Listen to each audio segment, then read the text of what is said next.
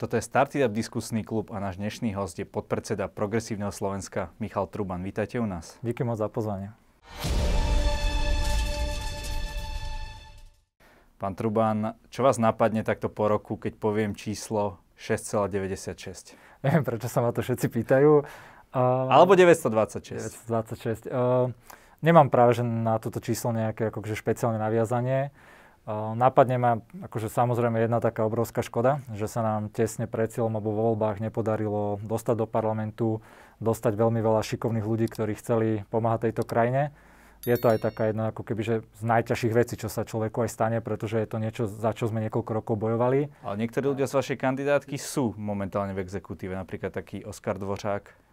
určite na takej tej na úrovni, zdravotníctve. hej, na takej úrovni ľudia, ktorí boli neskôr na kandidátke, Hovorím, že my sme tam mali veľmi veľa šikovných ľudí a tí chceli ísť pomáhať, uh, pomáhať krajine a niektorí sa tam ako keby aj dostali do tých výkonnostných rolí.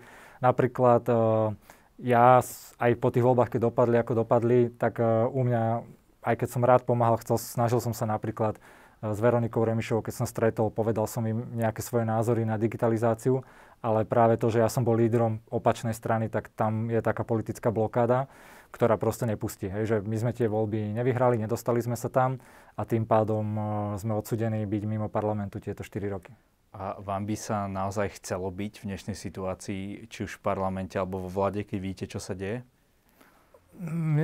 Všetci sa ma pýtajú, že či som není rád vlastne, že, že sme sa tam nedostali. Uh, je to také, že jasné, že keď človek vidí, aká, aká ťažká je to situácia, Tak na jednu stranu úplne, úprimne poviem, že je rád, že tam, že tam nemusí teraz byť, ale na druhú stranu nás to aj mňa osobne veľmi štve, lebo my sme išli do toho pomáhať tej krajine a nebali sme sa ničo a práve, že sme tam išli v ťažkých časoch pomáhať, aj keď sme si uvedomovali, že v akom stave je tá krajina po tých vládach Smeru, že to bude veľmi veľa roboty aj bez pandémie to napraviť.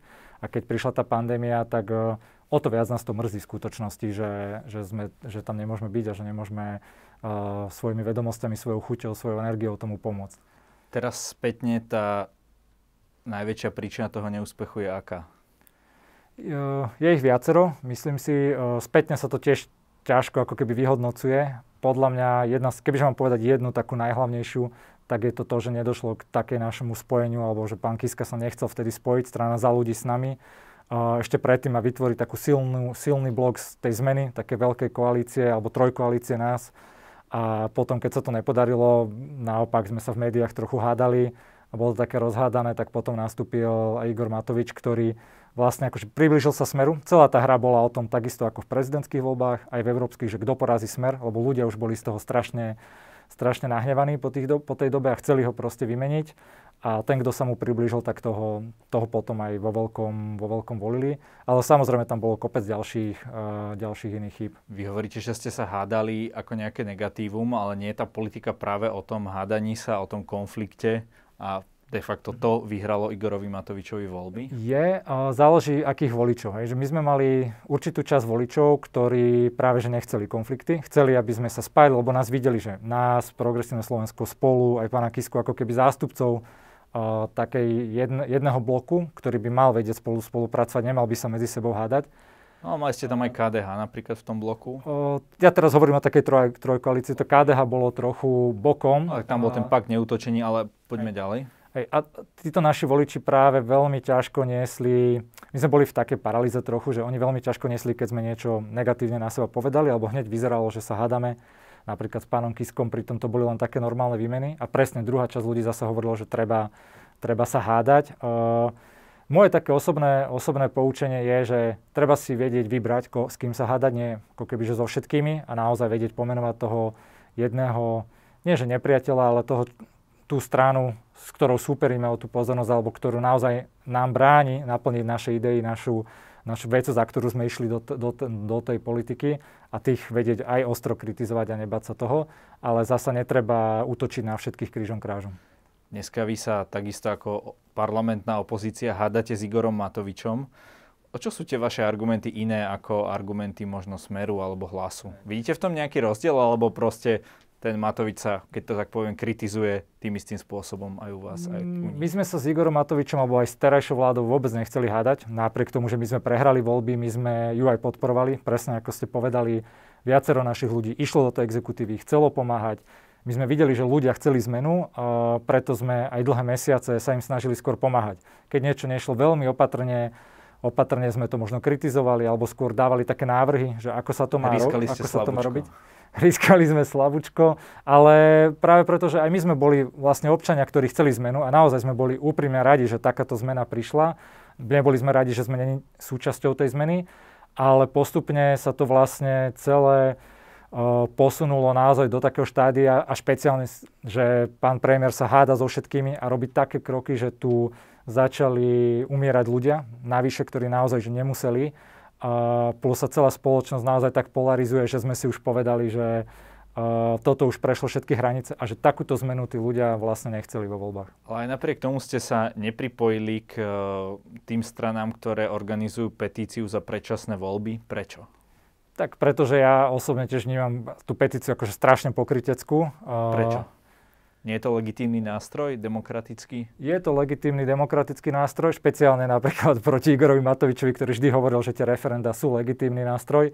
Nie je moc legitímny nástroj v rukách práve Smeru a Hlasu, ktorí napríklad toto vždy kritizovali a robia to naozaj netransparentne, tvária sa, že to nie je ich referendum, klamú už pri tom samotnom referende a my hovoríme to, že to, že kritizujeme terajšiu vládu, neznamená, že chceme, aby skončila, chceme iba jej rekonštrukciu a neznamená to, že chceme, aby prišiel smer a hlas naspäť, naspäť k moci, pretože to si znova myslím, že sa tu vrátime o 10 rokov dozadu.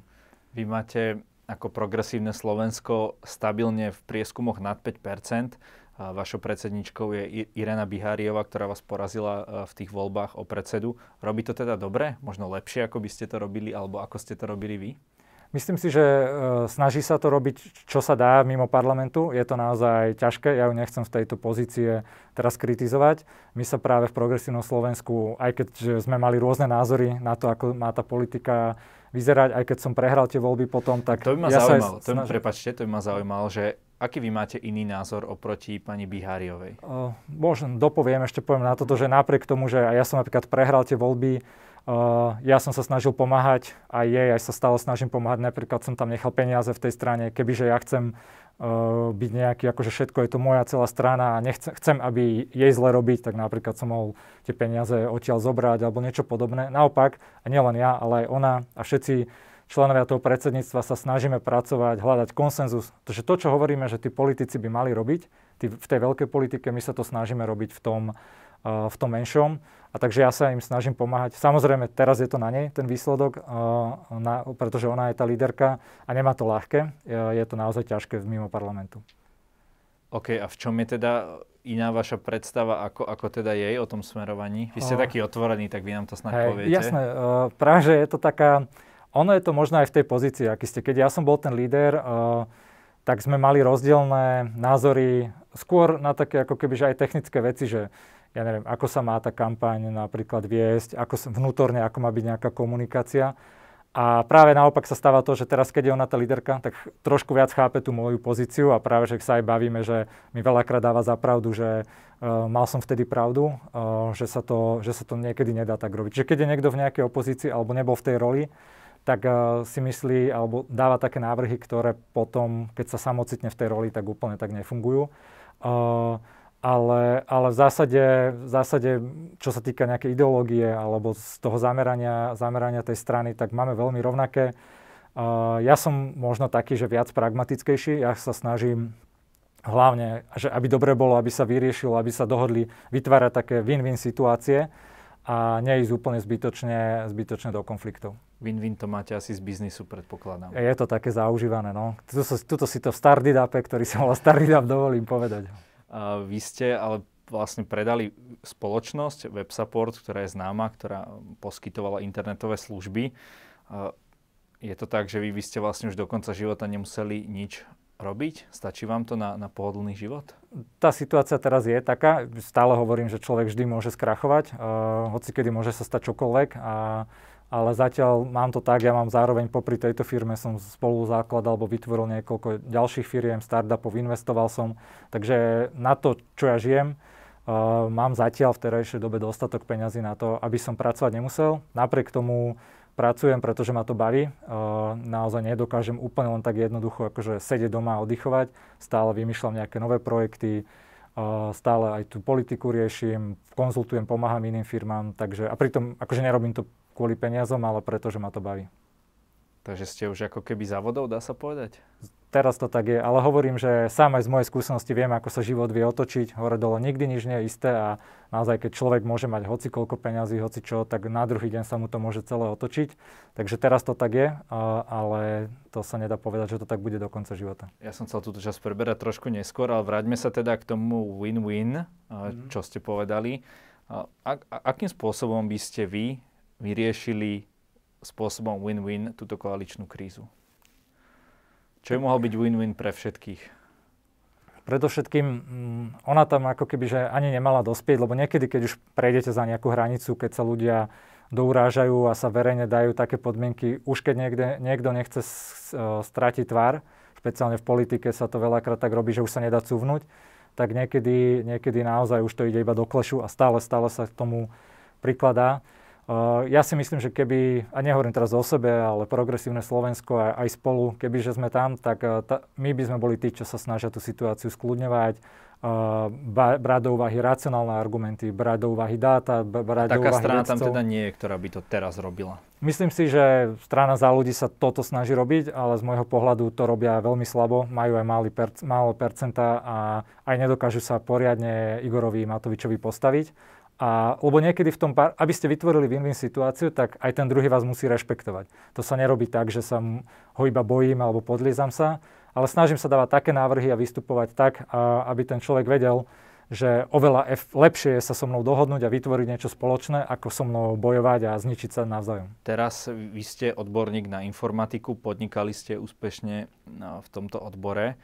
Vysvetlite nám, ako to funguje, že mali sme tu pred pár dňami pokusy, pokusy v tomto prípade bohužiaľ o zaviesť nejaký jednotný informačný portál, kde by sa mohli ľudia prihlásiť na očkovanie, ale mm. ten veľmi rýchlo spadol.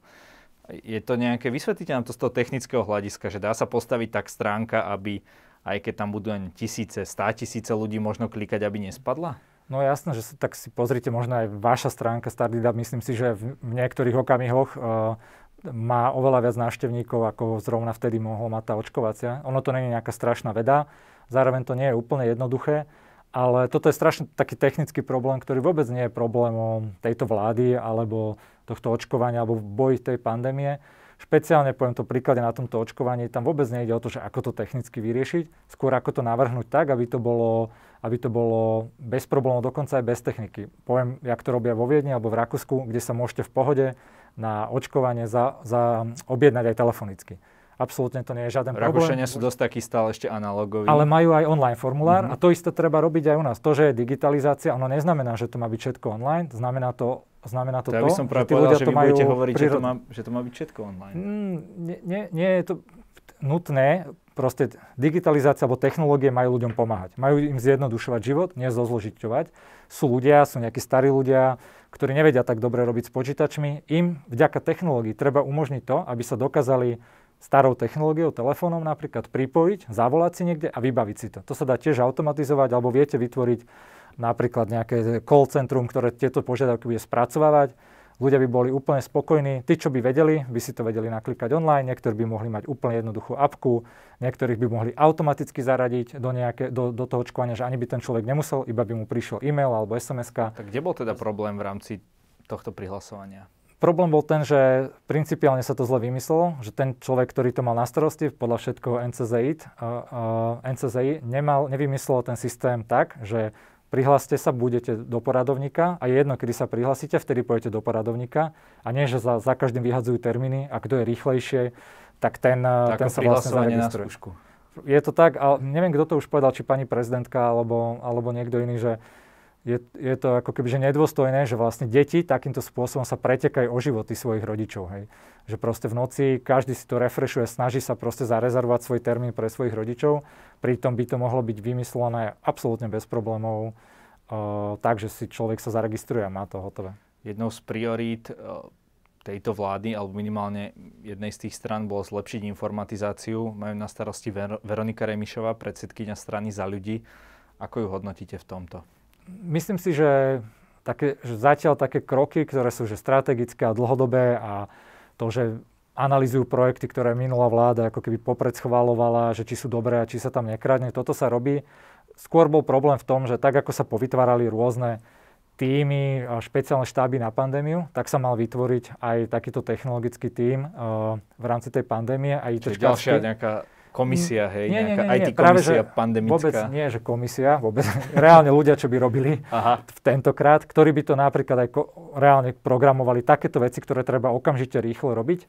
Uh, či už povieme napríklad Corona Go stránku, veď na tej robilo, robili dobrovoľníci, množstvo dobrovoľníkov v marci to sami pozliepali, potom to odišlo niekde, napríklad taká e-karanténa, a znova, to sa pohadzovalo medzi ministrami, malo to robiť Miri, potom, potom hospodárstvo, nakoniec to nikde, stále to nie je ako keby to isté toto očkovanie. Čiže mala byť proste reálna ako keby jednotka, napríklad v UK to tak býva, alebo vo firmách, vo firmách v krajinách, kde sa im podarilo tú digitalizáciu zvládnuť, urobili malé akčné týmy, ktoré boli, že aj projekťák, niekto, kto tomu rozumel, bol tam právnik, boli tam reálne programátori, ktorí v priebehu týždňa dokázali veľmi rýchlo reagovať na nejaké požiadavky a špeciálne v tejto pandemickej situácii niečo takéto zriadiť by nebol vôbec problém.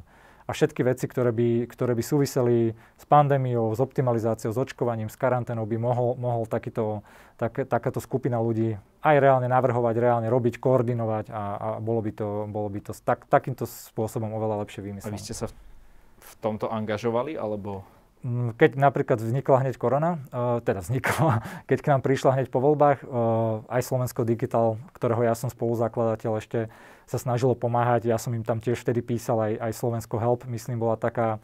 Mňa tam žiaľ, ako keby z tých politických dôvodov, v tom zmysle, že ja som bol za inú stranu, tak ma ako keby že blokovali alebo nechceli ma k tomu, k tomu nejak pustiť kvôli aj tým politickým, čo ja tomu úplne rozumiem, že jednoducho sa báli. Ako Ale keď ide o záchranu životov, tak predsa by malo byť jedno, ne, nie? Že... Mne to nemusíte hovoriť, ja, ja by som to tak robil. Uh, ja by som sa nikdy tak, keď ide presne o záchranu životov, nepozeral na to, že kto je z akej strany, ale že či vie pomôcť. Žiaľ, vtedy to tak bolo. Ste do, dokonca aj po voľbách nenavrhli, že nejako pomôžete s tou informatizáciou, keď bude záujem? Alebo... Ja som sa napríklad aj s Veronikou potom stretol, oni mi predstavovali, ukazovali nejaký strategický dokument. To bolo znova, že super, uh, perfektne vymyslené, čo im ja vždy hovorím. A, a takých dokumentov bolo strašne veľa v minulosti. Uvidí sa, že ako sa to spraví, hej, reálne. To bude to dôležité, či sa to naozaj aj pretaví, pretaví do praxe. A čo Igor Matovič? A vy s ním máte svoje skúsenosti, vy ste si za, za, zažili svoje, padali tam aj nejaké invektívy na vašu adresu. Od Igora Matoviča padali asi na všetkých. Uh, ja neviem, ako keby, že ak to mám slušne okomentovať, ale v dnešnej dobe, keď sú také aferky, že sa mu nadáva do všetkých možných uh, vecí, tak, tak asi... to už nie je originálne. Už to nie je originálne, už asi nepri, neprilujem nič do ohňa. Uh, neviem, asi na, ňo, na jeho bolo všetko povedané. On za mňa je človek, ktorý uh, klame reálne, uh, manipuluje ľuďmi, uh, nehovorí pravdu uh, a nemyslí to ani dobre. Ja si dokonca o ňom aj nemyslím, že, že on má nejaký dobrý úmysel. Uh, možno niekde on sám strašne v tej svojej akože pometenej mysli alebo niečo takéto tam cíti, ale reálne si ja nemyslím o ňom, že je dobrý človek a, a že to myslí dobre, že ide za nejakou väčšou vecou je strašne sebestredný a všetky tie, všetky tie aktivity napríklad so Sputníkom alebo podobne, on sa zakrýva tým, že chce pomáhať ľuďom a on tomu aj reálne verí, ako keby, alebo sa snaží si nahovárať, ale v skutočnosti je to čisto iba o tej pozornosti a o, o, o jeho politických hrách a dokazovaní si a pozornosti. A tak robil 10 rokov dozadu, kde robil jednu tlačovku za druhou a takto žiaľ robí aj teraz. A možno v tej opozícii to fungovalo, tam to bolo, tam to bolo ako keby fajn, že dokázal poukazovať na nejaké kauzy, ale toto preniesol aj do, do vlády, do riadenia krízy, rozneval si všetkých a vlastne naozaj, že to, čo on hovorí, že vďaka Sulikovi tu nejakí ľudia zomierajú, ja si myslím, že vďaka jeho vláde, ktorú má on plne pod kontrolou, tu zbytočne naozaj zomierajú ľudia.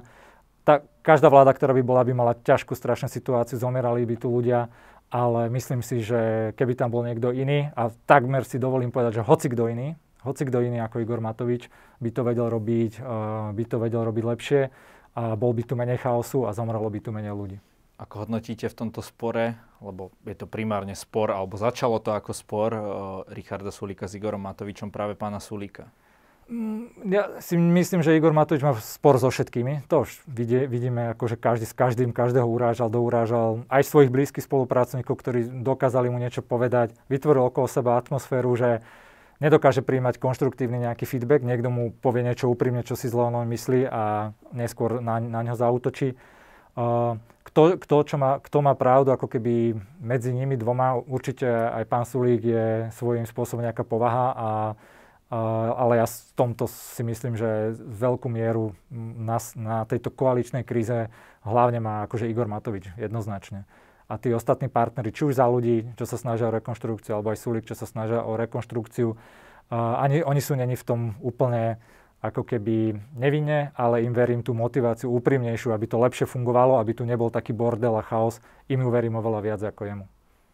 Takže inými slovami hovoríte, že s, Igor, s Igorom Matovičom na čele sa tá krajina neposunie? Mm, to, s Igorom Matovičom na čele nie, že sa neposunie. Táto krajina pôjde strašne rýchlo dole. Keď sa tu bavíme o tom, že či tu nástupí smer alebo hlas, tak Igor Matovič je ten človek, ktorý mu takto dáva červený koberec, volá ich a ešte všetkým rozpráva, aby v ďalších voľbách ich volili, lebo naozaj si každý človek povie potom, že chce hoci koho iného, hoci koho, dokonca ešte pomaly tí ľudia už budú radšej fašistov voliť, len aby nevolili, nevolili jeho, pretože to, čo naozaj teraz, to, čo predvádza teraz, a je to ťažká situácia, ale on by ju predvádzal aj keby nebola, je to proste obrovská tragédia obrovská tragédia, čo reálne ľudí niektorých aj stojí životy. No a tá kritika hlasu a smeru, ako som hovoril na začiatku, je podľa vás relevantná, to čo, to, čo im hovoria? Stotožňujete sa s tým? Ktorá konkrétne, ale by som povedal, že hej, asi skoro všetká kritika, ale keď myslíte kritiku, že pod ich vládou sa tu kradlo, taktiež sa tu ne, ne, neinvestovalo poriadne, to je všetko pravda. A ten problém, ten narratív toho, ktorý tu aj vytvára Igor Matovič, alebo aj iní ľudia, je, že buď som tu ja, Olano, alebo sú tu títo zlodeji. To vôbec tak nie. Existuje tu tretia alternatíva. Progresívne Slovensko. Je, je tu aj progresívne Slovensko, ale sú tu aj iní, nechcel som to povedať iba na nás, sú tu aj ľudia a verím tomu, že v politike vedia byť ľudia, ktorí aj nekradnú, aj sa vedia správať rozumne, kľudne a pokojne. A takýchto ľudí a, treba voliť. Teraz nehovorím na, nás, ale myslím si, že takíto ľudia boli aj v iných stranách, keď aj rovno spomeniem napríklad Aloj Zahlinu, ktorý by určite nekradol a tiež je to svoja povaha, ale myslím si, že vie sa správať oveľa konštruktívnejšie ako Igor Matovič. Takže vôbec ľudia nemajú na výber medzi zlodejmi a psychopatmi. Sú tu aj normálni ľudia, ktorí chcú reálne robiť, a pomáhať krajine, odborne pomáhať a nekradnúť pritom. Dobre, lenže títo ľudia tu boli, táto ponuka tu bola, teda pred týmito parlamentnými voľbami, ale vieme, ako ste dopadli. Aj vy, aj tí, ktorí ste spomínali, teda Aleš Zahlinu a KDH. Takže otázka je, že či tá vaša ponuka je pre obyvateľov dostatočne atraktívna. Je to vec, ktorú práve takíto ľudia, uh, potr- že keď je niečo, uh, čom sú slabí, uh, vrátane aj mňa, tak to je nejaká prezentácia v toho vedieť presvedčiť týchto ľudí.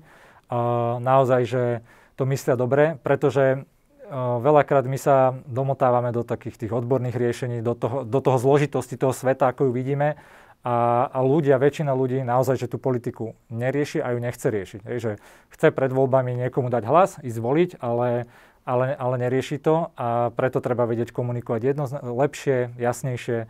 A treba vedieť aj trafiť tú tému. Ale ako som povedal, Hlavne že... treba mať správny cieľ a nejako vy ste sa zamerali na extrémistov pred voľbami. Je to, myslím si, že zložitejšie. Toto bola... Nie je to také jednoznačné, hej, ako sa to prezentuje podľa vás? Uh, nebola to nejaká jedna z chýb, ale rovno vám poviem, ja som o tom presvedčený, že my, keby sme sa v tom auguste spojili Progresívne Slovensko spolu za, za ľudí do nejakej jednej strany, mali by sme potom spojení rovnaké percentá ako uh, Smer, dajme tomu vtedy ešte, a mohli by sme, to by bol súboj už iba o nás dvoch a to by bola situácia, keby, kedy by sa tam napríklad aj Igor Matovič a SAS vôbec nedostali. Čiže pre mňa to najväčší, poviem príklad, hej, že čo sa mohlo úplne stať, že mohla byť tá situácia úplne, úplne otočená. Uh, takže nie je to úplne, my sme mali strategický cieľ, aj sme to hovorili, a ja som preto išiel do politiky a ostatní, že sme chceli poraziť smer, že nám sa nepáčilo ako vládnu. Uh, Žiaľ potom už keď bola kampaň, už to bolo naozaj, naozaj veľmi také hektické a keď sa nám nepodarilo, a to som akože veľmi smutný z toho, sa nám nepodarilo urobiť to spojenie, ukázať tým ľuďom, že to vieme pred voľbami, tak uh, nám potom aj tie hlasy nedali. Okrem presne kopec iných chýb, hej, že sme riešili aj fašistov, do čo nás potom aj uh, presne Igor Matovič do nás všetkých utočil. My sme presne aj nevedeli vraciať uh, niektoré tie útoky. Uh, ja napríklad spätne, že ak som mal aj tú aféru uh, s drogami, ja keď to teraz spätne hodnotím, že strašne zle som ju odkomunikoval, keď vidím, ako napríklad Boris Kolár, Igor Matovič, alebo aj ostatní, ktorí majú kauzy, ako, akože sa z toho aj vedia vyvinovať. Ja som sa jednak ospravedlnil, ale potom som strašne uh, slabo komunikoval tú pravdu, aká bola v skutočnosti, že vôbec taká nebola. Uh, to bola ďalšia taká skúsenosť moja veľká, hej, že treba to vedieť jednoducho, za tú svoju pravdu sa byť a oveľa viac komunikovať a lepšie. A nielen tak, že OK, však ja už som raz niečo povedal, a nenechať ten narratív ostatných na vás akože hádzať tú špínu a podobne. A nebolo to aj trochu tým, že ste mali naozaj vysoké preferencie, vyhrali ste európske voľby, že ste boli, ako, ako by som to povedal? Mm, ako keby, že namyslení alebo niečo no, podobné. Uh, osobne si to nemyslím. Znova, že bol to taký ten, aj taká neskúsenosť narratív, že to, že ja som chcel byť premiérom, to presne tak vzniklo takou aj mojou neskúsenosťou, že v prvom rozhovore, myslím, že s pani Kovačič Hanzelovou, keď sa ma na to spýtala, tak ja som ako keby povedal, že áno, však viem si to predstaviť, hej, že však idem do politiky robiť a nebudem teda hovoriť, že nie. A, a potom sa to strašne celé vyspinovalo.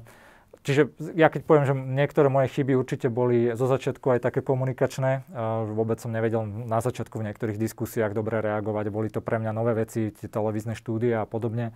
A bol som celkovo aj neskúsený ako keby v tej politike. Myslím si, že som sa veľa, veľa z toho naučil ale toto bola ďalšia vec, ktorá tam určite zohrala, zohrala nejakú rolu. Keď porovnáte biznis a politiku, mohli ste si vyskúšať oboje, vo vašom prípade bol zrejme úspešnejší ten biznis.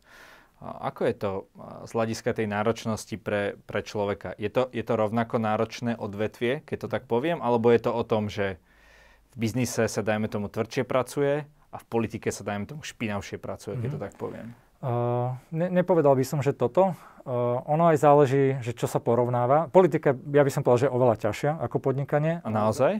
Určite, ale teraz ide o to, že čo porovnávate. Že či porovnávate podnikateľa, ktorý má firmu, vybudoval a v politike po, porovnávate nejakého človeka, ktorý je miesto 5 na kandidátke a potom už, že ani není kampane, je v jednej diskusii. Jasne. Že tá líderská pozícia v tej politike alebo tá kampaňová hlavná je neporovnateľná s takou druhou radou v tom zmysle tých akože kandidujúcich, ktorí sú na druhom, na treťom, na, štvrt, na desiatom, na 20. mieste.